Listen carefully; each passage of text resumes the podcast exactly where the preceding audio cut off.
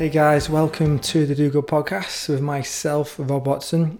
And in this episode, I had the pleasure of going over to Liverpool to speak with Lauren and Jess from the Cares family uh, to find out all about the, uh, the amazing work that this uh, charity has been doing, which basically connects young professionals with older neighbours, bringing them together to um, to develop friendships, to hang out, to get up to um, all sorts of different interesting things, and you know, really helping to combat loneliness. I've spoken about it in a few episodes, it's come up, talking about the idea of us, you know, reconnecting to our roots and to have a, a closer connection with our neighbours, with our friends, with our family and the untold health benefits that can have across us all. So, for me to have an opportunity to sit down with some of the people who are literally going out there and connecting these people, eh, particularly in cities, that's one of the big challenges that we have, don't we? As cities grow and they get so big, and life gets so fast, people are getting left behind and people are starting to feel isolated, particularly older generations. But actually, it's interesting because what we're finding out now, it's the younger generations as well. So, this charity, the Cares family, is it connecting these younger people and older people and it's not necessarily like the younger people are it's it's just them um, giving up their time and to volunteer. It's in a way like they're both doing it together. It's a it's almost like a really nice um, yeah a nice connection. So that's you know that's what we're chatting about today. It's really interesting. I just got to give a shout out as well to my friend brendan stanley who first connected me with this and he, said um, he said I've got to get connected with these guys. So he put me in touch with uh, Alex who's the founder and then finally got to sit down with Lauren and Jess. So it's um yeah thank you for that Brendan. And anyway on to today's episode. So for anyone who's not aware of the Cares family if you could tell us a little bit about it and how it came about that would be great Yeah, so the Cares Family is a group of charities um, and community networks that connect younger and older people in rapidly changing cities to just hang out and connect um, and build friendships with one another. Um, and the reason for that is because whilst busy, exciting cities are great, there's loads going on and loads of diversity and um, creativity and stuff to get involved in if you don't feel like you're part of that and part of the change and excitement, then it can be really isolating um, and quite lonely places to live. Particularly for older people who might have lived there for most of their lives, um, but also for young professionals living quite busy and transient lives.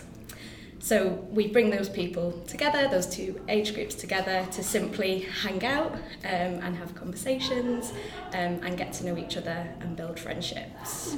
So it started in 2011.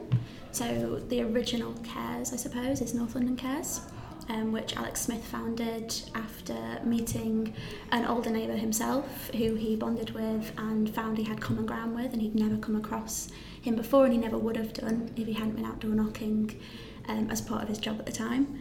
And after that, South London Cares opened in 2014, followed by Manchester Cares in 2017 and Liverpool Cares in 2018. And in a couple of weeks, we'll have East London Cares, which is really exciting.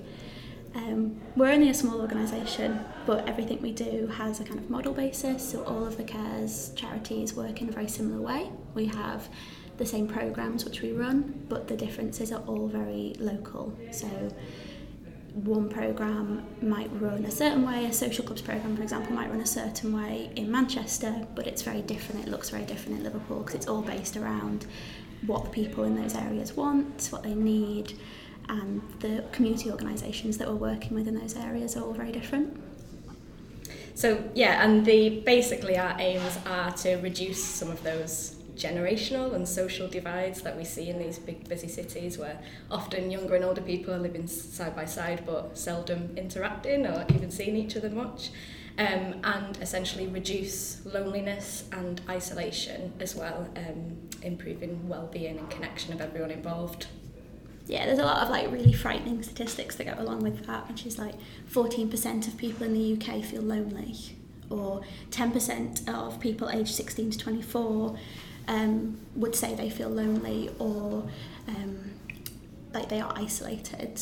Uh, one in ten older people who go to GP surgeries uh, only do it because they don't have anyone else to talk to and they just want to have a conversation with somebody.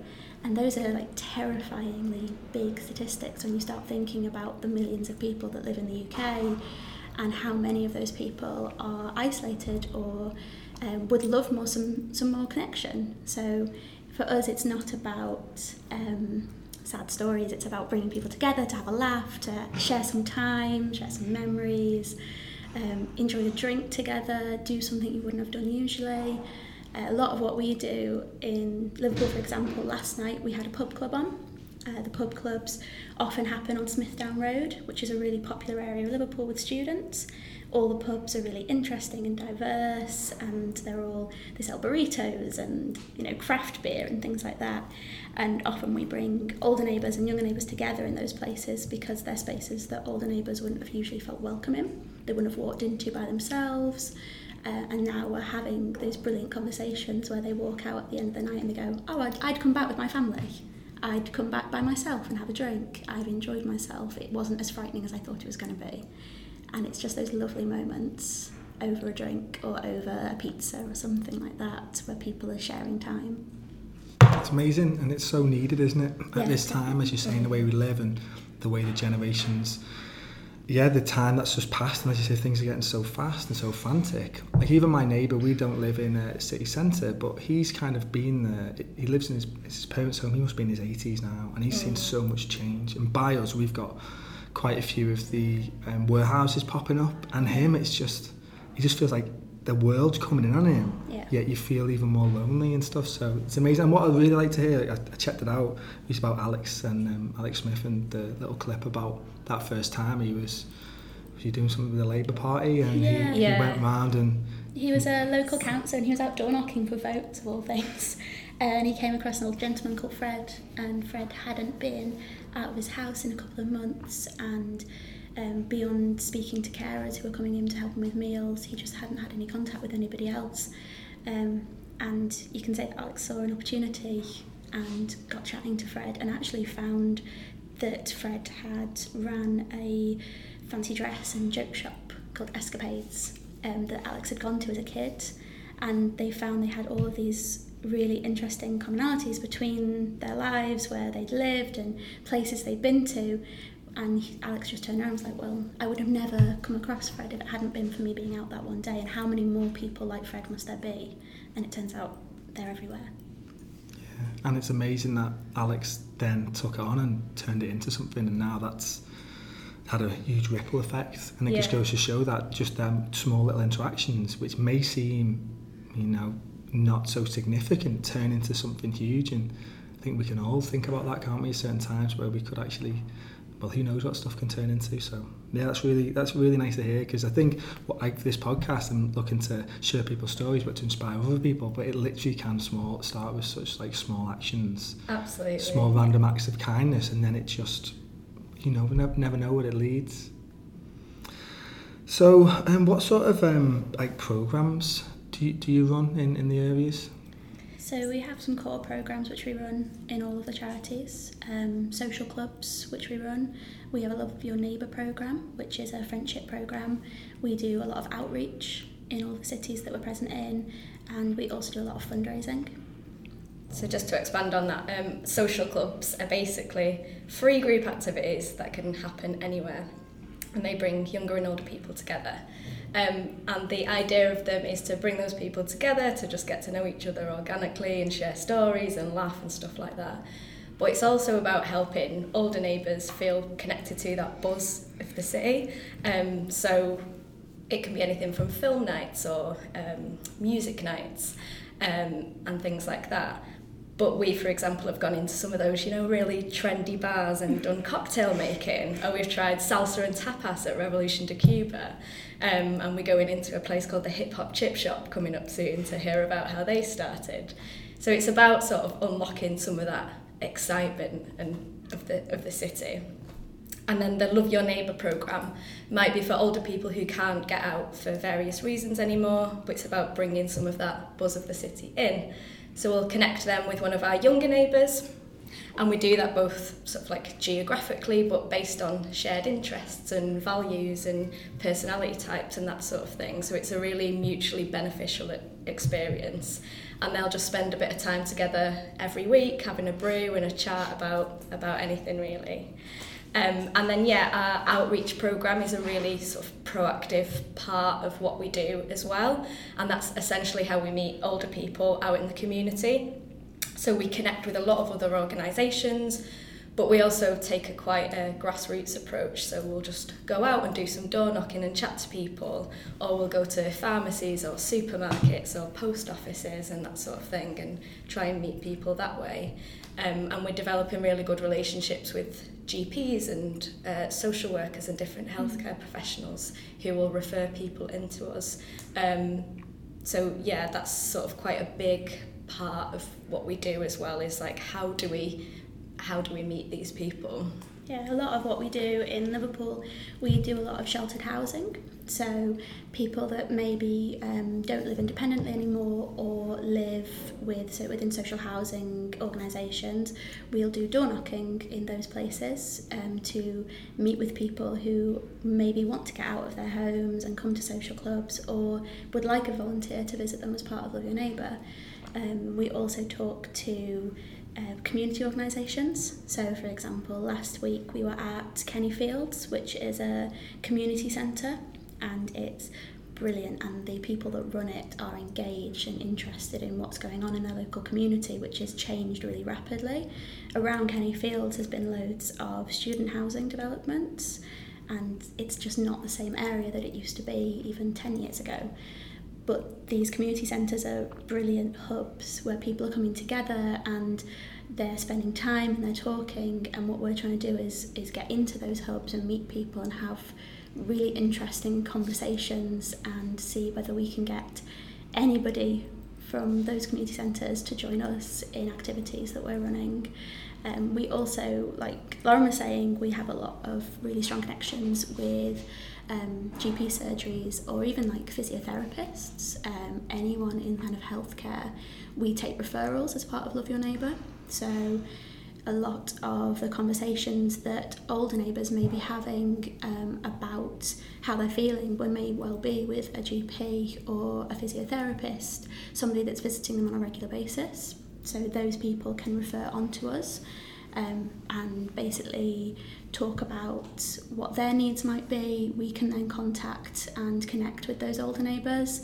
Um, we phone everybody basically that gets referred. We're proper old school. We do post and phone, and we make sure we talk to everybody on a one-to-one basis. And we try and visit everybody face to face as well, and really engage with what they might need in their community. Sounds incredible. One thing that really stood out for me was to actually the love your neighbour one, and I've noticed on some of the stats on the site it said, okay, the most loneliest people are over 75, but yeah. after that it's young people mm-hmm. in the 20s and early 30s. So yeah. it seems perfect to be matching them two up. Because it's not, sometimes you might think, oh, this is just helping the older people. but actually, it's really helping the younger people as well because yeah. they're not feeling and feel like they're contributing and they're getting involved and part of the society. Yeah, absolutely. Like we've heard for a number of years now, the sort of stats around loneliness in older age and the sort of health implications that has, and it is really scary. But I think what is coming to light a lot more now is that younger demographic. I think it was something um, 16 10% of 16 to 24 year olds say they're always or often lonely. So the number of that is is huge. Um, and it's a completely different type of loneliness and isolation in a way, isn't it? Because they're essentially leading very, very busy lives, but not. We don't have that sort of connection to our community anymore, and you're in a bit of a bubble, a sort of digital bubble, and the sort of types of people that you see every day. Um, so yeah, we totally see what we do as mutually beneficial, and we're really considered in terms of everything down to our language. So we don't want to say too much of volunteering and beneficiaries and, and sort of like befriending and that sort of language. It's we say we're neighbours um, and we're friends and we visit each other and we help each other.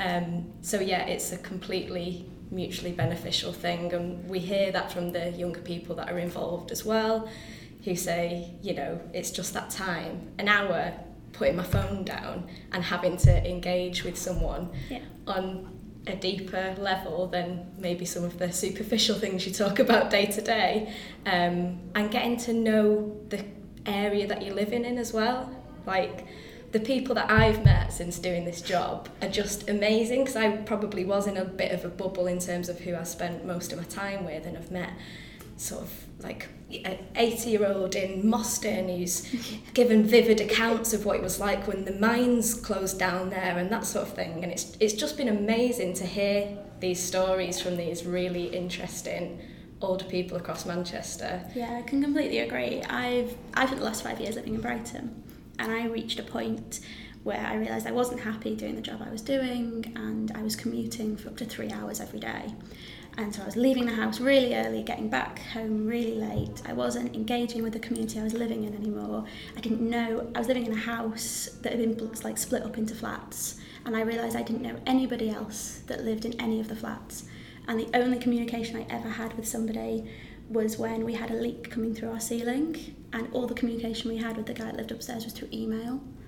And it just struck me one day, I was like on the internet scrolling and I came across what CARES were doing and I thought, that's something really different and it's so simple and it's so effective and I can completely agree with what Lauren's saying. I only moved back to Liverpool three, four months ago, and previous to that, I was living out in the sticks in Cheshire and commuting in when I was doing this job. And since moving to Liverpool, I have met so many people. I know people on my road that I wouldn't have met otherwise because of this job and it's so interesting to suddenly know people like your next door neighbour runs comedy improv classes that we use for social clubs.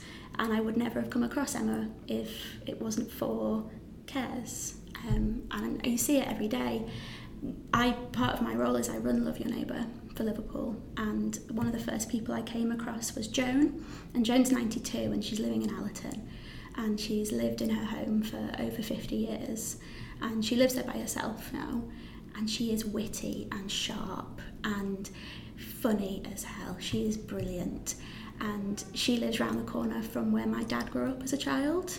And so I was visiting her one day and just talking to her about her history and where she's lived.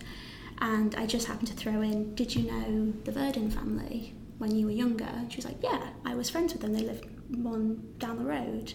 I was like oh well my dad was friends with their children and suddenly you have all of these amazing connections that you wouldn't have had otherwise. You just wouldn't have meet, met these people if it wasn't for these programs. Um, and now it's really brilliant because Joan's part of our Love Your Neighbour program, and she's um, matched up with this brilliant woman called Kelly. And they go to social clubs together. They went to pub club together last night, and they're both getting out in their communities in a way that they wouldn't be doing otherwise. And they're bonding over how they both love crafts and Joan has two cats and Kelly's always wanted cats. And they're spending hours together poring over old newspapers about Liverpool during the Blitz because it's something that Kelly's really fascinated about because she grew up in Belfast. And there's all these lovely little stories that are just like building out of little connections you wouldn't have otherwise had.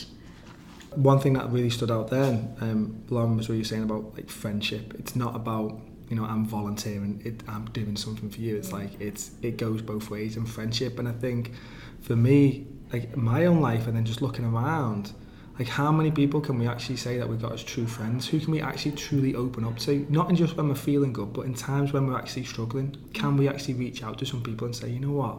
I need some help. Can I just talk to you about something? And it seems like it's so small the numbers now.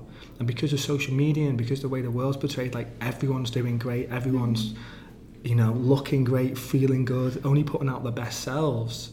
When actually, I think a lot of most of us actually on the inside, you know, do not feel like that all the time. Do have tough days, tough times. So the more of us that can have that connection, feel like we've got that support from people. And even if it is someone who's 70 years older than you or 60 years older, the experience that they've got, wow, they'll be able to share some wisdom yeah. with you. And the surprising mm, like amounts of mutual interest and, and commonalities between people, even with sort of huge differences in age. Just because there's more lived experience with someone that's 92 than is 30, it makes no difference. I think a lot of people have, I mean, I did I've definitely when I was young, you have like a stereotype in your mind of you don't have anything in common with older people, and it's just not true. I met um, Kathy through doing this job. Um, and Kathy's brilliant. She's 74 and she comes to everything that we do. Last night was her 40th social club with us. I counted up because she just she's always there. It's fantastic to see her face. Um, and we were in the Walker Art Gallery a couple of months ago, and I was chatting to Kathy just generally about how she was getting on and what she was doing at the moment. And we ended up in a massive conversation about horror movies. Um, and she's a massive Stephen King fan, and she was basically talking about how she hadn't enjoyed Pet Sematary because it wasn't as good as she wanted it to be, and she remembers when um, like it came out and that was scary, but the new it hasn't frightened her at all. Um, and it sounds silly, but it's just having those moments of shared interest where I go, well, I love horror movies too, so what would you recommend? And suddenly you have a friendship with somebody that you wouldn't have organically met otherwise. I think it's taking that, t- it's slowing down a little bit, isn't it? And just spending that time with someone, because like you said, we're all constantly on social media. And I remember the other day, I was like, oh God, I've got these like four WhatsApp groups that I still need to respond to. But just having that time where you slow down and really just have a face to face conversation with someone and find out about someone that is from quite a, potentially quite a different background Mm. to you um, is good for us like we're social beings we need that we need that sense of Yeah, I mean, think about it. How often do you sit down to talk to somebody or sit down over dinner or go for drinks and one of you will spend half the time on their phone scrolling through or saying, Oh, have you seen this on Facebook today? Did you see that on Twitter? Talking about things that are happening in the real world but through the lens of how it's being portrayed online or through social media. I mean, I do it all the time. I'm totally guilty of it. I am that person that puts their headphones on on a train journey and scrolls. And it's amazing to have an opportunity where you put that down, you take the headphones off, and you just sit face to face with a few people and talk for a couple of hours. And being able to do that constantly, and you know, we run up to 15 social clubs a month. That's so many opportunities for people to come together and just have a chat and hang out. It seems in many ways it's about just being more present Mm. in them moments, in them times, because, and that tends to be the time when you are present, when you're interacting with someone else and you Yeah. sat down with them and you just, you know, you're using all your senses more, more so than if you're just always thinking about what your to-do list is for the rest of the day or, you know, totally pulled out of it. So it's a beautiful initiative. It's really is, and it's really nice to just hear how inspiring you are about it and motivated. And it must be, you know, for you guys to wake up each morning and to do something where you feel like you're actually doing something that's making a difference, that you're giving back, must feel really good on a personal level. Yeah, it's it's honestly the best thing I've done. I've only been with Liverpool Cares for four months now, and before that, I used to uh, did a brief stint manage, helping to manage a care home, and before that, I managed bookshops, and it's such a different environment for me coming from fast-paced retail work, which is focused on targets, and it's never focused on how people are feeling or the community that you're working in, and being able to suddenly take a step back and instead think about the people that live around me and the connections we have and the conversations is it's really brilliant.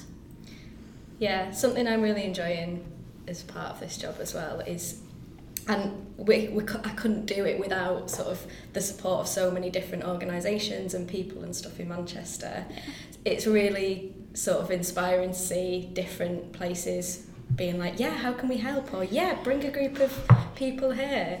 So like one of the one of the areas we're working in, I don't know how well you know Manchester, is Ancoats. Um, and I think it was recently coined like the 13th hippest or coolest place to live in the world. And it's literally changing before your eyes. There's new developments popping up, cafes and restaurants and bars and stuff. But there is a community of older people who've lived there and in the surrounding areas like for a very long time, uh, as well as people who might have sort of come here from elsewhere. And there's a place in, there's a retirement housing scheme that has like 160 uh, retirement flats, single flats, slap bang in the middle of all of these developments, and no one really knows it's there. And it's almost like it's invisible, and they're invisible. Um, but, and I guess a lot of the developments that are happening there, some of the residents don't feel it's for them. It's a lot of those traditional community spaces have gone, and instead it's a bar where you have to pay £3.50 for a brew that comes in a wooden slate. Yeah. But having said that, like getting a lot of those um, bars and cafes and stuff that we really enjoy involved has been great. So coming up in that one area, so we run a regular desert island disc night in that re- retirement housing scheme. So we bring a lot of those young professionals in, and we have a night where we just set a theme and listen to each other's music choices and the stories behind them. And then also in the same area, just round the corner, I mentioned before the Hip Hop Chip Shop, which is such a cool place. Uh, it's a hip hop themed and inspired chip shop and bar. Um, so we're going to take a group of older neighbours in there, and the founder is going to like tell us about sort of his journey, and we're going to do wine tasting in one of the fancy bars. So it's just about like recognising and connecting, Yeah. connecting the dots there a little bit. Um, That's amazing. I actually know that care home very well. yeah. Um, Jim. Jim Giles. Jim Giles. Yeah. Oh yeah, Jim is a regular at our activities. Yeah. He is amazing. I went to his 90th birthday Oh, did you? party. We went there as recent- well. Were you at his Yeah. 90th at the mustard tree? Yeah, we were there, me and my wife. We've known him, well, it's a few podcasts back now, but I had him on my podcast. Yeah, saw. And um, yeah, we've known him for about six or seven years, and he's a really inspiring guy. You know, doing his masters in fine art when he's in his eighties. Yeah. My favourite Jim story is around this. He told us about how, yeah, he'd done his masters in his 80s and went to the graduation ceremony. And when he went to sign in, don't know if he's told you this, um, he sort of had to give his name and his date of birth. And they scrolled through the years to try and register him, and his date of birth wasn't even on the system. So they had to change the system for Jim Giles. Oh yeah, That's fantastic. He's a change maker. he, cer- he certainly is. Yeah, he has been changing the system. Yeah, he's such an amazing guy, and there's so many. He's got all his, his neighbours there. He says that he really gets on, and he said he's got one last big project in him. He wants to paint a canvas, big, massive life-size canvas of him and all his his neighbours. Yeah, and you've got the mustard tree opposite, which is doing. It's been transformed, hasn't it? Mm. I remember going in there a few years ago and um, it not being in the best of shape, and it's now really set up to make a difference, Yeah. particularly for a lot of homeless people, Yeah. and give something. Yeah, so it's nice to know that you're doing. It seemed obvious actually that you would be involved in in that area. Yeah. Um, and there must also be some, um, you know, other like heartwarming stories from your time that you can maybe share, particular ones, whether it's just with a volunteer, not a volunteer, a friend, or love thy neighbour. You know, is there any, any particular stories that sort of jump out to you? Yeah, one. So um, I guess one of our love your neighbour pairs was quite a nice story. Um, so we met a gent called Norman in his 60s in an area of North Manchester, and he had become quite isolated and, and didn't have that many people around him um, and wasn't really getting out and about very much and all of that sort of thing. Um, but he he's a huge United fan and became really animated when he was talking about that.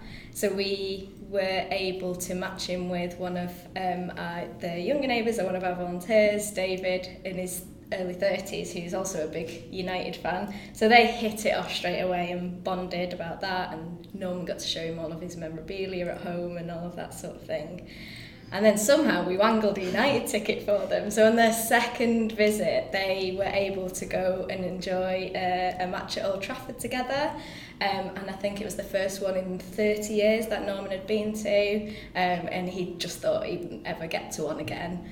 Um, so he was able to sort of like tell David what it was like in the 60s and 70s watching them, um, or further um, and yeah, and sort of like showed him where he used to knock about when he was younger and that sort of thing. So that was a really lovely moment for them to share together, and they still see each other once a week and have developed a really nice friendship from that as well.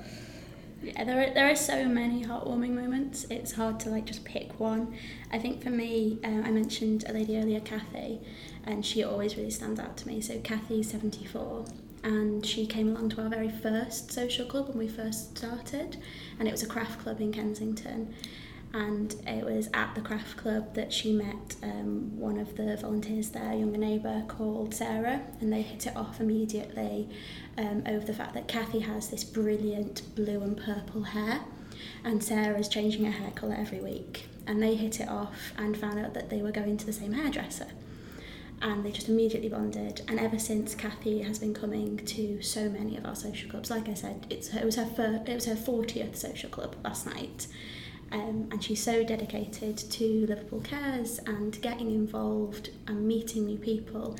And um, a few months back, we got a tweet from one of Kathy's daughters, and it said like, "I've been ringing my mum all night, and I don't know where she was, and I can't get hold of her." And then I go onto social media and I look on Twitter, and there she is, photo front and centre, enjoying herself at a Liverpool Cares social club. And in the tweet, it's just finished with, Thank you, you've changed my life, and you've changed my mum's life. And it's a really common theme, and it sounds massive and terrifying to think that you've changed somebody's life. But Kathy says it herself in conversation with us, and lots of our older neighbours and lots of our younger neighbours do as well. And it's a really wonderful thing because Kathy is brilliant and funny and engaged, and she comes along to anything, regardless of whether she thinks she's going to necessarily enjoy it or not. She just wants to try something new. So like last week, she came to a comedy improv night. Last, you know, last night she came to a pub club. Uh, at the weekend, she was at a film night. And Kathy's one of these people. Um, she lives alone, and unfortunately, her husband passed a few years ago. And when we first met her at a craft club on Penny Lane, she admitted, she said herself, you know, I get anxious going into rooms full of people I don't know. And I don't know what I would have in common with anybody that was younger than me. I don't know why I'd want to get involved. And through some conversation, we managed to convince her just to come along and try it. And she did. And she got to the end of the night and she turned around to um, our social clubs coordinator and she said, you know what, I've had a brilliant time and I found common ground with people I didn't think I'd find common ground with, and I've made friends. And I just think that's really lovely, and it just really sums up for me what it's about. Um, it, and it's about as well, like you were saying with Love Your Neighbour, it's about meeting people who can't get out of their home anymore or are less able to. One of our Love Your Neighbour matches that I'm currently in process of, of kind of putting together um, and hoping to finalise soon is a brilliant 99 year old woman called Violet who turns 100 in a few weeks and she's currently very busy preparing for her letter from the Queen. And she's amazing. She's full of brilliant stories about her husband who's in the RAF and um, I found her somebody that she shares mutual interests with and lives nearby to who's 24 and there's vast amounts of time between them. But I'm so excited for them to meet and to see one another for the first time and chat. And I just can't wait for that day when I know they'll be having a cup of tea together and talking about all sorts. I think something I really enjoy seeing is when relationships develop between people when it is it's, it yeah. can be initially sort of like awkward some people hit it off straight away but meeting someone in that way can be quite a difficult thing. Yeah, definitely. Um, and one of our sort of longest standing matches is Kathleen, who's 89, I think, um, who lives in Boston and she's lived there for uh, 30 years. And we matched her with Charlene, who had recently moved to Manchester for work. Um, she's in her late 20s and didn't really know the area or anyone in it. Um, and they've they're such good pals now. Um, they sort of see each other as grandmother granddaughter figure, and Kathleen's met Charlene's family when they've come over to visit, and they've celebrated birthdays together, and all of that sort of thing. So it's when, yeah, they do evolve into very meaningful friendships. And they happen organically as well outside of Love Your Neighbour in social clubs um, you're seeing the same people often time and time again. So we had a gentleman, John, who's in his 70s, and John's um, great. He used to run a Portuguese restaurant in Liverpool 15 years, and he got in touch with uh, Liverpool Cares because he just wanted to get out more and meet new people and make new friends. And um, he came along to a board game night and enjoyed himself and kept coming to social clubs. And very early on, I think it was his second social club, he met one of our younger neighbours, Raphael. And Raphael recently moved to Liverpool from Brazil and when he moved to Liverpool, he did not speak any English, and since now all he speaks is Scouse. He's just a Brazilian with a Scouse accent, and he's great and he's super engaged and he's really funny. And they met at a social club, and you know they just sort of sat down next to one another by chance and got chatting. And John is from Cape Verde, so automatically they just started chatting in their native Portuguese and now they see one another at social clubs and it's like seeing old friends meet up again and they immediately start nattering away to one another in Portuguese and you have to kind of pause and be like no join the rest of us. You know what's the what is the joke? Tell us please. And it's so lovely to see how their friendship has evolved over the months that they've both been coming to social clubs and now to the point where they're both talking about well maybe we could run a social club together and do Portuguese language lessons for somebody. And I think that as well is something that's so heartwarming to see is when um, you see older and younger neighbours get so involved in the programs that they really take ownership of it themselves. We've had um, one of our older neighbours Sylvia ran a social club for us last month. And Sylvia, when she was younger, she booked a one way ticket to Italy and just didn't come back for years. And used to work in a local restaurant called the Casa Italia, and it's really well known in Liverpool and it's been around for 40 odd years. And she ran an Italian night where we had Italian food and we played Italian themed games and we listened to music and we shared stories of holidays gone by and I think that's for me so important as part of our programs is seeing people get so actively involved that they really take ownership of what they're doing. And they're not just coming along to social clubs to spend some time. They're really investing like their life in, in what's happening. It's really amazing to witness. Yeah you're definitely doing good. There's no doubt about that. What kind of like reach have you got at the moment? Like how many people are connected in the areas? How many, you know, what's your potential to to take on? So um, at the moment in Liverpool, we have over 500 older neighbours in our network. So those are people that we've reached out to for one reason or another. Um, who receive our social club listings, who um, are interested in Love Your Neighbour, or we have come across doing outreach and they've they've said yes they would like to receive communication from us um, and we've we're over 300 volunteers. Um, and given that we've been running since October 2018 that's pretty good going. We've done pretty well. Yeah, um, amazing. but I think that's one of the brilliant things about about Liverpool is that um, Scousers are just so open and so friendly to so many people. And I've ne- I've not yet come across a closed door you know what I mean? Um, I go to um, GP surgeries and I go to council meetings and I meet with potential partners and housing associations. And as soon as you start talking about what you're doing, people are really invested and they get it and they see what you're trying to do and they see the positivity in it.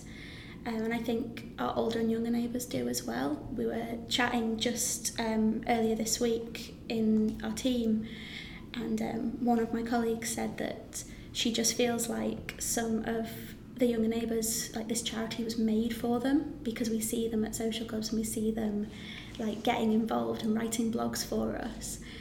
And we just can't imagine them doing anything else than being involved with cares in some way because they just love it and you can see it how engaged they are with it. And since sort of setting up, since Alex knocked on Fred's door um, in 2010. Across the charities, we've had over 15,000 older and younger people involved in all of them collectively.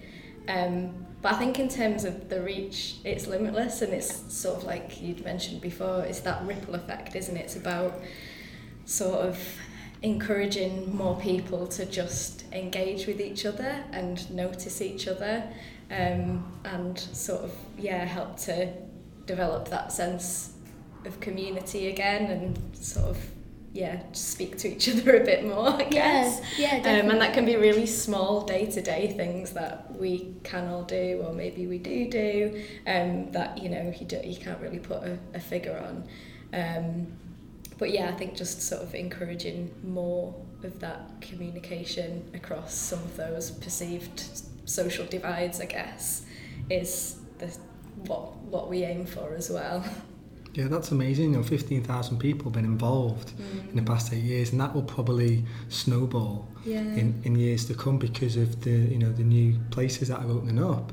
And there's just so many untold sort of benefits as well. Like, and I can understand why when people get it, like organisations, like you look at say the health service, for instance, if you're saying 10% of appointments from old people is because they're lonely, and I even come across a stat on your site saying that um, you know being lonely is as bad for people as smoking 15 cigarettes a day. Yeah. So it's it's win-win across the board, and then 15,000 people that have been involved, the health benefits for them, and Yeah. just emotional, physical health, Yeah. everything is is is incredible. Yeah, there are huge sort of health implications that, yeah, you've just touched upon there. Um, it's worse for you than obesity being lonely. Um, and as you said, loneliness uh, or poor social connections and living alone is as bad for your health as smoking 15 cigarettes a day. Um, and yeah, like which is terrifying, about. really. When you think about um, how many campaigns there are to get people to stop smoking and to get people to cut down smoking, give up, and don't go near cigarettes, but we don't talk about how to talk to your neighbours and how to have a laugh with one another and how to put down our phones and spend more time together. That's not something because we're not we're not geared towards that in society at the moment. We're not geared towards taking time out to spend time with one another. It's just not spoken about in the way it should be. I had some people on a podcast going back last year, and they spoke about going back, whether it's after the Second World War, that neighbours, your, your hedge couldn't be over a certain height, and everyone would have like an, a fruit tree in the front. So it's kind of that idea of sharing, and you would never let it the hedge go too high because you Yeah. wanted to keep that interaction and stuff. Mm. And obviously, television has um, has come into effect probably pretty heavily, and now Mm. not just one TV. There's six TVs on the house, and we got the iPads and stuff. So that just pulls us away even more. Yeah. And if what we're watching doesn't make us feel good, like I remember I used to go to my nan and granddad's every summer when I was a kid, and there was loads of good times, but there was always the times when they'd have the news on re- Mm. religiously every single day, and my nan would be shouting at the TV or you know saying, this, and it just puts you into that that phase. But I think what was you saying in the stats is it two in five older people Say their TV is the main form of company, yeah, and, and that's a campaign to end loneliness figure, which is quite stark. But yeah, I think housing can play a big part in it as well, actually, and looking at the way we sort of approach housing now is. I think a big contributing factor. Um, a lot of retirement housing schemes now are, are blocks on their own, you know, with one communal space, but not really integrated into the community in any way. Um, you know, a lot of the, not to get too political, but a lot of the new developments of places, you know, are classed as unaffordable that are being Yeah. developed in Manchester. So it's, you know, w- the way we are sort of housing older people now and more and more older people sort of statistically will be living alone in in the next few years. Um, yeah I think we need to think about it differently. So again it's a, a very small contribution that we do. That's why we sometimes hold our activities in those communal spaces in retirement housing schemes. Take younger people into there and also try and connect people to things outside of those areas as well um, Yeah, it's like where I live in South Liverpool. Um, I live near an area called Lark Lane, which is really bustling and it's very hip and it's um, lots of like independent bars and gelato shops and vintage shops and things like that. But just around the corner is um, a big housing scheme and I didn't even realise when I first moved in. It took me, I was walking down the road one day and I was walking past the end of Lark Lane and I continued to walk for a bit and I realised there was a big housing association scheme there and I hadn't even realised it's so tucked away. And um, I actually met a gentleman who, who lives there recently and to see how badly he wants to be integrated into the community that he has lived in for so many years and that he's surrounded by by living in such a busy area of Liverpool but to also see that these housing associations they're not considered part of the community in a, in a big way and we are trying to change that by doing social clubs in those spaces by getting more involved with other grassroots organisations that are trying to change the tone of that for the city. Everything is so rapidly changing, but we are trying to intercede in that some way. I think even for younger people, though, it's Yeah. completely normal for people in our age brackets to not who not know who they live next to Yeah. in flats, but even also sort of. I met through this job my next door but one neighbour who's called Beryl in her late 80s, who has lived in that house her entire life. And I've only lived in my this house and it's rented for about a year and a half. But we'd never seen each other. We didn't know each other. We live we're on such different sort of like time scales and stuff. Um, yeah, we just didn't know each other and there isn't a culture on our street of just being out and talking to one another. Yeah. So it's kind of a little bit of what we're doing is just sort of reversing the clock to a little bit of those neighbourly gestures and that sense of community in essence. I think what you were saying about you know the developments that are coming up now, it's not affordable, and even if the ones that are affordable, are they built in a way which are going to make you know more? There's going to be more community spirit, and something I've been doing a lot of reading and research on over the past few years is like co-housing spaces, and there's a great one over in Leeds called Lilac. And I've been following a lot over in America, um, and they they're built with the purpose of okay, everyone's got their own dwelling, yet there's a there's a community hub where people get together, they they cook meals together, they watch films together, they play board games, they interact. And what's beautiful about them as well is that you've got people who are in retirement ages and then you've got new little babies coming into it. And between that space, we went to visit one over in Lancaster um, not too long ago because we're actually really interested in actually either moving into one or being part of one getting founded Right. because of some of the stats you said and some of the feelings in me that you know I do, I'm conscious of me as I grow older and even me now I want more connection with people so if we can if we can get some of the big developers on board when they're building stuff Yeah. everything should have a communal space Yeah. Yeah. not just on the bottom of some block of flats it's like Yeah. every single floor Yeah. and, it, and the way they design they should be the, the way they design some of these great ones is, is an architect over in Canada and she's very much thinking about the flow the way everyone walks into the space they walk into the centre of it so they cannot there's no way other than to go through that hub. Yeah. and some of them have lovely some of them are different some of them will eat together every single night. Yeah. others will just maybe have a potluck dinner once or twice a month. But that just feels like so nice. Absolutely. you just talk about like solving loneliness. There you go. Just just with through architecture. Yeah. and just through some like clever planning and clever designing can can make all the difference. But it's great that you're doing it and what you're doing even though them spaces aren't set up but you're doing it sort of like bypassing it and, and pulling people in and that's the great thing about technology. Even though it's it's really tough and it's like it's caused a lot of issues it's also the thing that's bringing us together as well mm. and we can use these tools to um, transform just like what No, you're yeah, doing definitely. I mean, without technology as we have it now, we wouldn't be able to find these grassroots organisations that we're working with in Liverpool and Manchester, we wouldn't be able to connect with them. Community centres wouldn't have the reach that they have now because they can um, reach out through social media and through Facebook to other organisations that are doing similar work and partner with them. We're so lucky to have the community partners that we have in Liverpool. We couldn't run the social clubs that we, we do without them. And so much of what we do is done on like generosity and good faith that people believe in what we're doing and want a part of it. And I don't know where we'd be if we didn't have that, to be honest. Yeah. One thing uh, when I was doing some research into you guys that came up was um, that Channel 4 program, um, Old People's Homes for Four Year Olds. Have you have you watched it?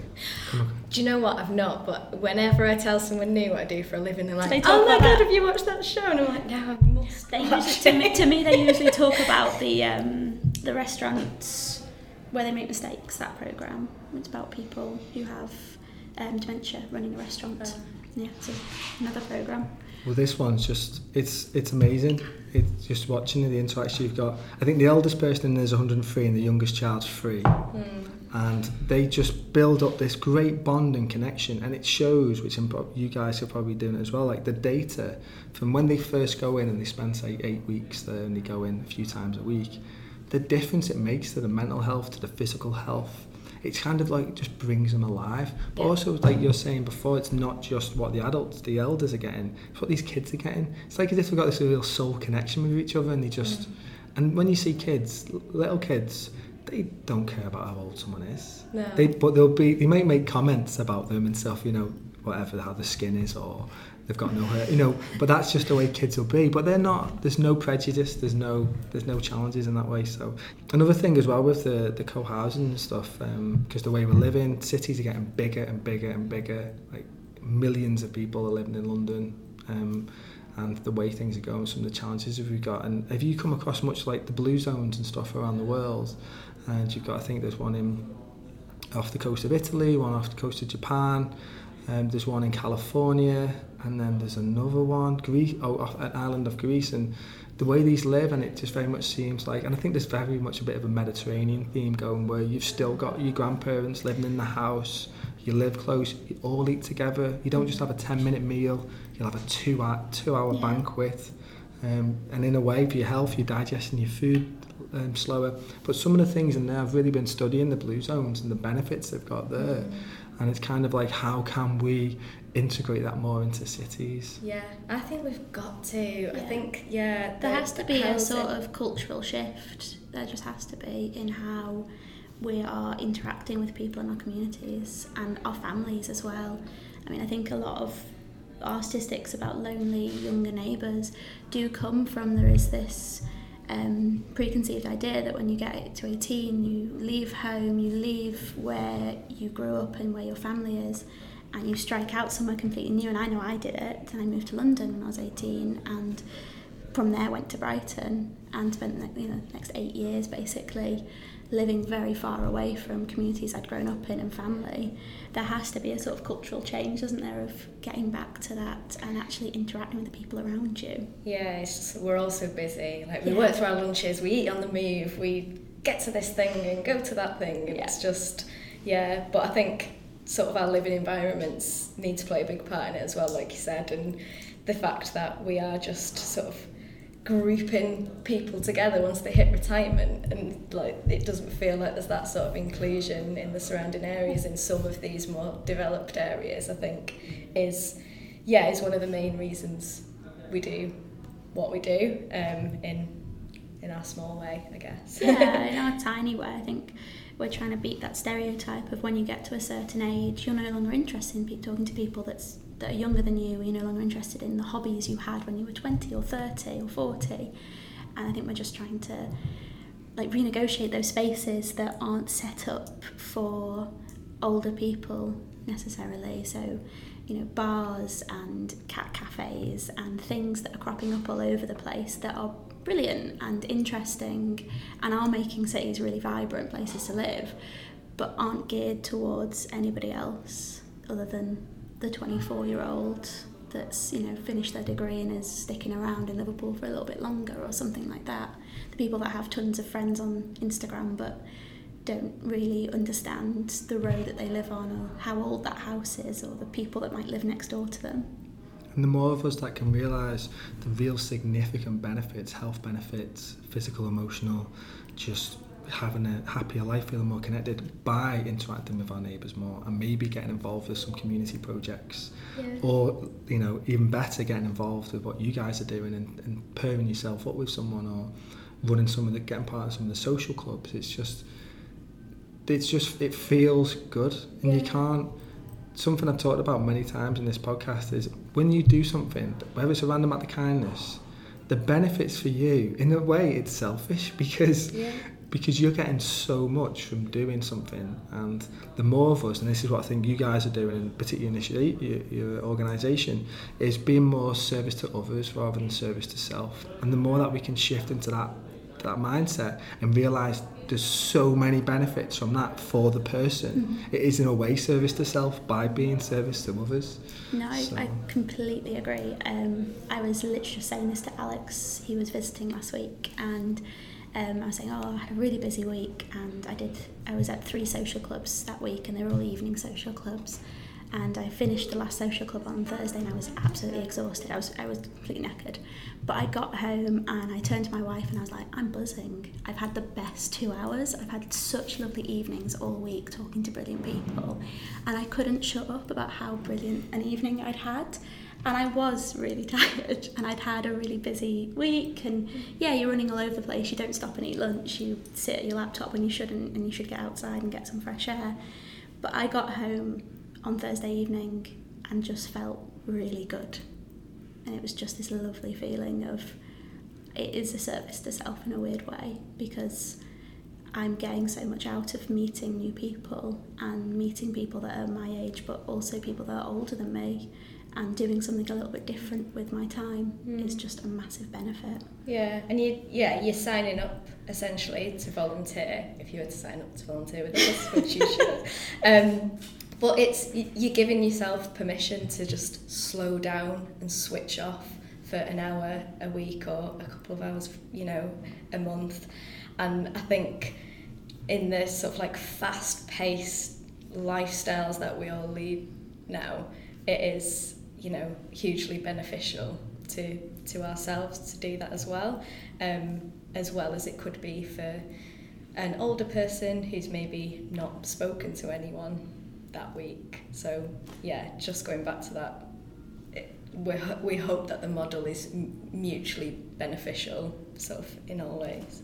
Definitely seems that way. Absolutely. So I'd like to just hear a little bit about you know your background. You know, Jess, you shared a little bit about your your path in and being in Brighton and working in care homes and mm-hmm. bookshops mm-hmm. and stuff. I'd like to just hear, Lauren, what's your route been to coming and, and working for CARES? Yeah, mine was quite different. So prior to this, I worked in the arts basically. Um, so I was working freelance, um, usually as a producer or project manager on different things. So I was working with um, artists as their producer, so things like helping to develop their shows and tour booking and sort of fundraising and all of that sort of thing. Um, I did a sort of a lot of work with sort of younger people and engaging them in the arts. Um, I've done a bit of work with contact theatre. I've worked with quite a lot who um, sort of like put young people at the forefront of decision making in a theatre essentially. Um, and some work with Manchester International Festival. So very busy and very diverse and really interesting, but it was always sort of based in quite socially engaged projects and that's what I really, really enjoyed. Um, and essentially this I heard about Manchester Cares coming to Manchester because it previously just been in London. Um, and I was just like I've got to get involved. I've got to be a part of it. I, I, I want to do that. Like it just really sort of chimed with me. Um, so yeah I joined sort of very near the beginning um, and my initial role was doing our social club activities so it wasn't dissimilar to some of the things I've been doing before. It was about creating sort of like engaging program of activities to bring people together. Um, but it was really just sort of like out meeting people, getting people on board, like meeting other organisations and things like that as well. So um, yeah, and now we're like a team of five, um, and yeah, it feels like we're in sort of quite a good place, but like we've still got loads more we want to do as well. That sounds great. And what about when you guys were younger? Is there anything that kind of triggered this feeling that you wanted to do something to, you know, affect some sort of social change or to make a difference? Was there anything? Could have been family environment.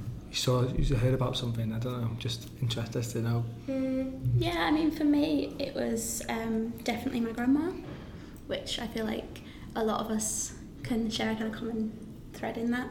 Um, my grandma died 10 years ago, but when she was alive, she was definitely the centre of everything that my family did. She was always, anywhere we went, um, she was definitely a very matriarchal figure in my life. When I was younger, I always saw her as the kind of the centre of the joke. She was always the loudest in the room. She was so gregarious.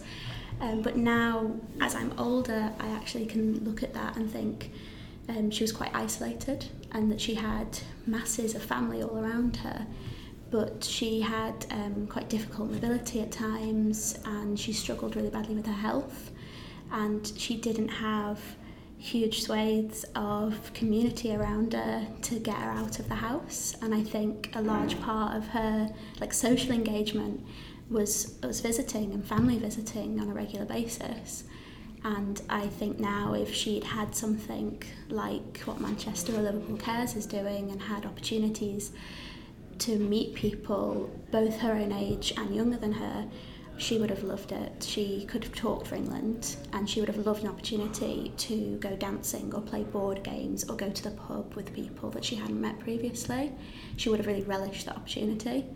So I think when I first found out about Liverpool Cares opening, that for me really chimed of this moment of my family all grew up in Liverpool and my grandma grew up in Liverpool and seeing something being created in the city that I really love and that I'm so proud of for being such a huge hub of, of like friendly, really strong-willed, interesting people. Funny. Really funny mm. people, like brilliantly funny people, full of personality and like interesting culture and music and outward facing. When I saw something like Liverpool Cares getting started um, last year, I just knew I had to be a part of it somehow, whether that was working there or, or volunteering. Um, and I did essentially move back to Liverpool in the hopes of getting involved with Liverpool Cares. That was my driving force when I was when I first saw it um, kind of advertised online that it was opening. I was still living in Brighton, and it was this real like trigger moment for me of I need to make a change. I can't keep doing this day in, day out, getting out of the house for seven, getting home at eight, and just like spending hours and hours of my life just on a train or in a shop working. I just couldn't do it any longer. Amazing. yeah, kind of a, a massive risk taking moment, but it paid off, so it's all okay. I've just done a podcast actually on Take the Road Less Travelled, and it's really important for us to take some risks and yeah. to follow our heart more and yeah. not to listen to our head and or listen to naysayers about stuff. Yeah. It's really important if you get that spark of inspiration, that bit of excitement, it's like follow that excitement. Yeah. See where it'll take you. I definitely had that moment. Um, I remember I turned to my wife and I was talking about Liverpool Cares and I was like, this is this thing, it's going to start and I just want to see how it goes and I want to be a part of it somehow and I don't know how. Um, and I remember her just turning around to me and being like, I've never seen you so excited about something. It's I've never seen you so engaged and you're not even involved yet. Mm. And I can just see it like in your eyes that you want to get involved somehow. Um, and I, I pretty much quit my job a couple of months later, got a job working in a care home, helping to manage that. And um, yeah, just moved with very little idea of how that would pan out and just hoping and thinking, well, you know what? It'll work somehow. Well, it has. Yeah, massively. It's worked out, and we don't need to overplan stuff, or we just need to take the next step in front of us, don't we? Not think of the road along, how far it is, because yeah. it's going to be flexible. It's going to change yeah. along the way. Totally. I think my decision to sort of like jump in and get involved was I guess one based on emotion. So similarly, um, I've got a really good relationship with my nain. We say nain in Wales. My dad's side is from Wales, um, and she's got like this big family around her. We all see her a lot. Um, she's still with my granddad, um, so like she's got a really sort of good setup around her. But that could so easily be a very different circumstance as it is for so many older people that we work with. So it's just about like what happens when those networks break down a little bit. And then I think another thing for me was just like, uh, like for a really passionate reason to get involved. So I'm a very proud Mancunian, like I've grown up here my whole life and I absolutely love it. Um, but I think recognising that it is really changing, and I guess there's a part of me that's like, let's not forget people that have contributed to this their entire lives and built this like let's not leave them out. And so i guess it came from a sense of wanting to do that a little bit as well.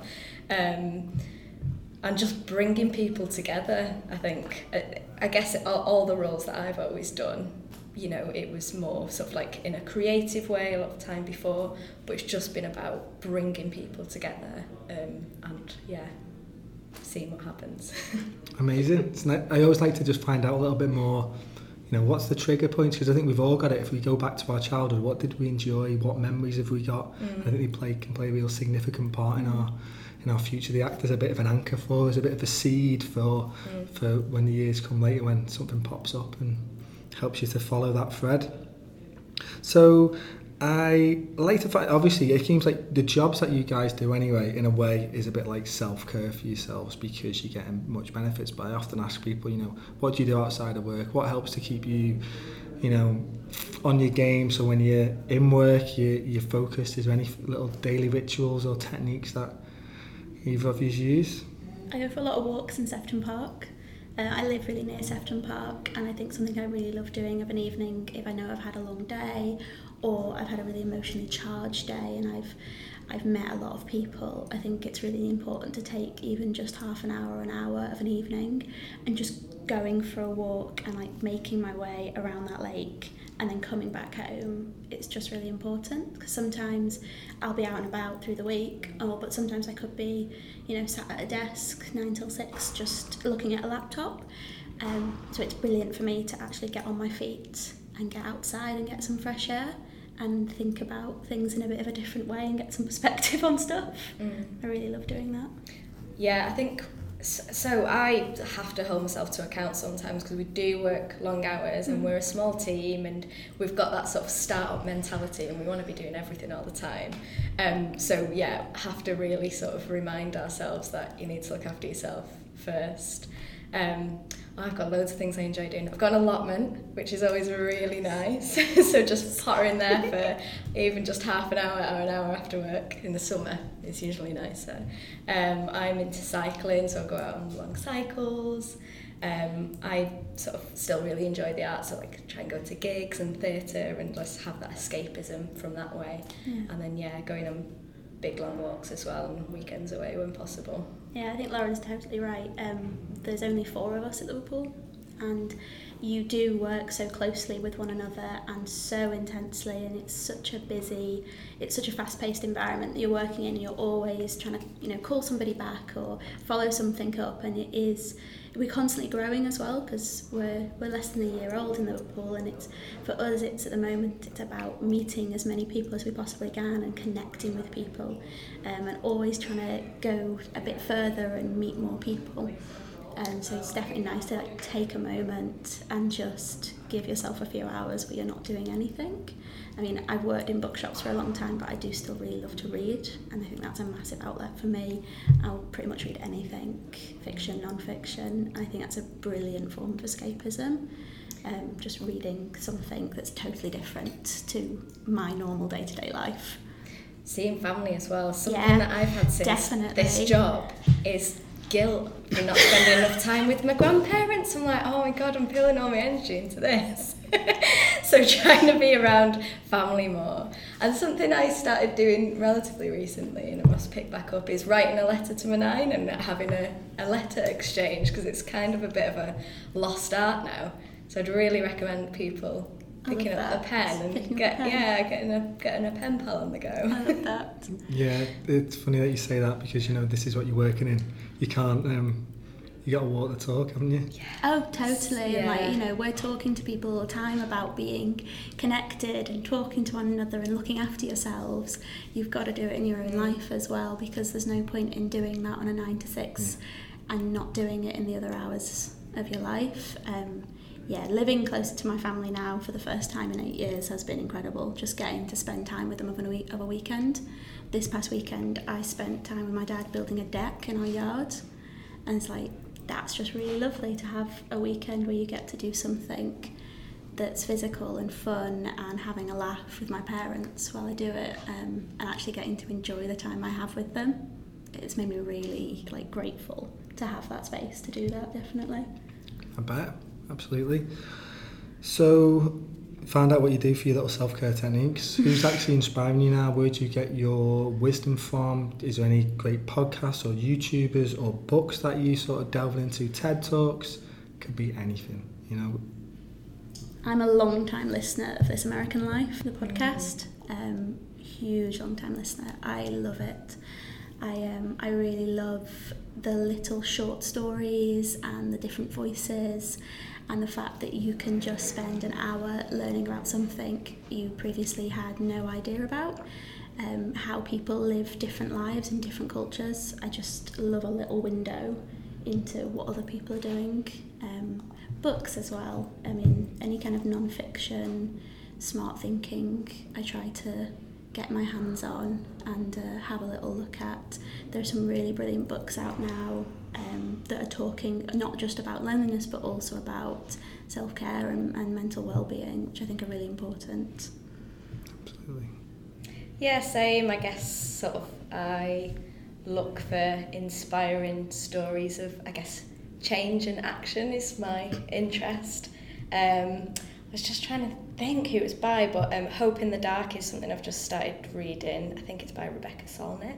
Um, but that's all about sort of different moments of action, I guess, across the world and how it, it's, it's about finding hope in this like political climate that can be quite dark. And it was written quite a few years ago now, but it's still really, really relevant um, and about sort of how the small things that you do day to day, how they can have a, a big impact and they do mean something. So I think that's quite nice. You know what though? Things that inspire me on a day-to-day basis is, is honestly talking to the people that are involved in our networks. Some older neighbours, yeah. I've Oh, got to give a shout out to it. Joyce. Joyce is there's two actually who just inspire me. Joyce is 86. Joyce is 86 and I met her in um, Newton Heath. I, I'd done something in one of those retirement housing schemes. I was doing like a coffee and a quiz afternoon once a month. Um, and when I'd first met her, she was like, oh no, I won't, I won't, I'll just stick to the things here, I won't come out. And now she is a regular at our dance clubs. She's been to the salsa and tapas. She came to cocktail making. She's always on the winning team at pub quiz. And she's just the life and soul. And so it's been brilliant to see her like really come out of her shell. Um, so yeah, Joyce 86 dancing at our dance clubs is a sight to behold. She puts all of the younger ones to shame. Um, and she's just fantastic. Oh, it is true though. Like I had a conversation with um, one of our younger neighbours at the start of the week, and she's called Christine, and she's been coming along for months, and she's so fab. She's just like funny and willing to get stuck in with anything. And we did a craft club a few months ago where we made uh, ladies' days outfits just after the Grand National, but we made them out of toilet paper and bin bags, which is exactly what you're supposed to do and she was just great and like we did a fashion show at the end and you know when you just see people get proper stuck into something and I just love seeing that kind of wild abandon. But I was chatting to Christine at the start of the week and she's just written a blog for us about her experiences volunteering which we're just about to upload onto our website. And um, it's just lovely to hear somebody's side of why they do what they do and what motivates them to get involved. Like I come away from conversations with older and younger neighbours constantly just turning to my colleagues, just like, oh, I've just had the loveliest conversation with someone. She's brilliant, and I can't wait to meet her. It's just every day meeting like hidden heroes and heroines around Liverpool, and just seeing people that have lived amazing lives and are you know, just getting them out and doing things like Joyce and getting them really involved in communities. It's just absolutely brilliant to see. So if someone's listening to this now and they're like, I want to get involved with CARES, Mm-hmm. how can they and what, what can they do? So you can go to our website. So it's either Manchester Cares or liverpoolcares.org.uk. Um, and all of our information is on there, but there's a really easy um, get involved button. So you just put a, takes two ticks, put a couple of details in there, and then um, depending where you are, we'll invite you to an induction. So Um, we've got a volunteer induction tomorrow night. So our inductions are generally a couple of hours. There's pizza. Uh, they're quite casual, and it's just a chance for everyone to get together and talk about the programs and get a bit more of an introduction to what we're doing.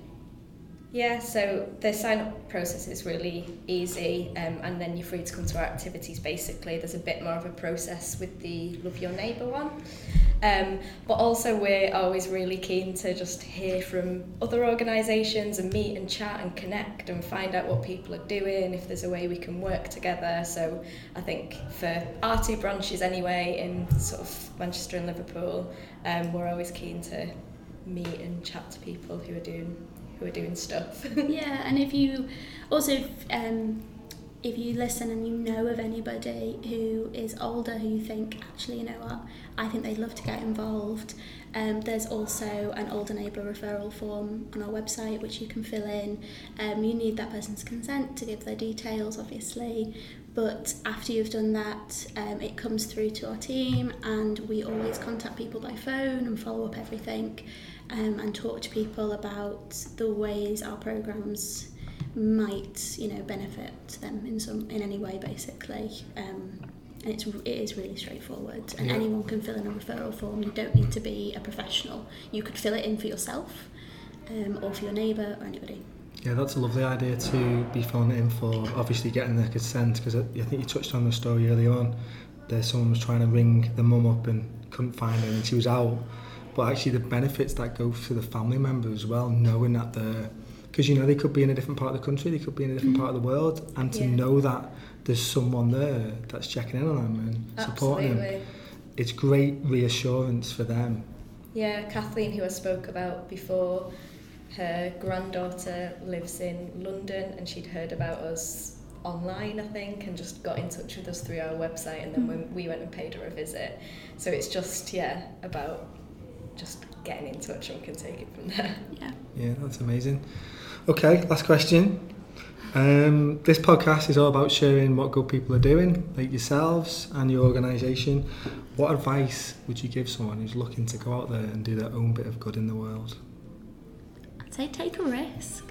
I really would. Um, if you're stuck doing something that doesn't inspire you or that you're not engaging with and you've got an idea to do something better or do something good, just take a risk and give it a try because I think people putting good out into the world is never frowned upon or should never be frowned upon. I think when you see people that are genuinely doing good things, it's always open, like open arms, always received really well. Um, people can see when people really care and are genuine about what they're doing. Yeah, I think chat to people, like be open, be honest, ask for advice, connect with other people who've got similar ideas. I think sort of from having an idea to making something practical, you've got to engage with people on the way and sort of get a bit of momentum going. So yeah, just talk and ask for advice and be really open to, to it. Love it. That seems like a great way to, to wrap up our chat today. Well, I really appreciate us sitting down and talking and um, yeah, it's been really, really interesting. I've loved it as well. Part of me's thinking, I want to volunteer. I want to Please get do, involved. come along. No, thank you so much for your time. Thank pleasure. you too. Yeah, it's been a real pleasure. So there we have it. There's today's episode wrapped up. I hope you guys enjoyed it and got a lot out of it. Um, it just goes to show, you know, there's just people everywhere. There's organisations everywhere that are doing good, that are helping to um, make a difference, you know. And it, what's a great thing about this organisation is that we can get involved. If you're in Liverpool, Manchester, London, and there'll be more cities dotted about at some point, you know, you can actually get involved in it and we can give up our time and and we can get a lot out of it in the end. We really can. So yeah if you enjoyed this episode please share it with a friend. If you listen to it on apple podcasts then leave us a review. Um that would be really good. Really appreciate it. So anyway until next time have a good one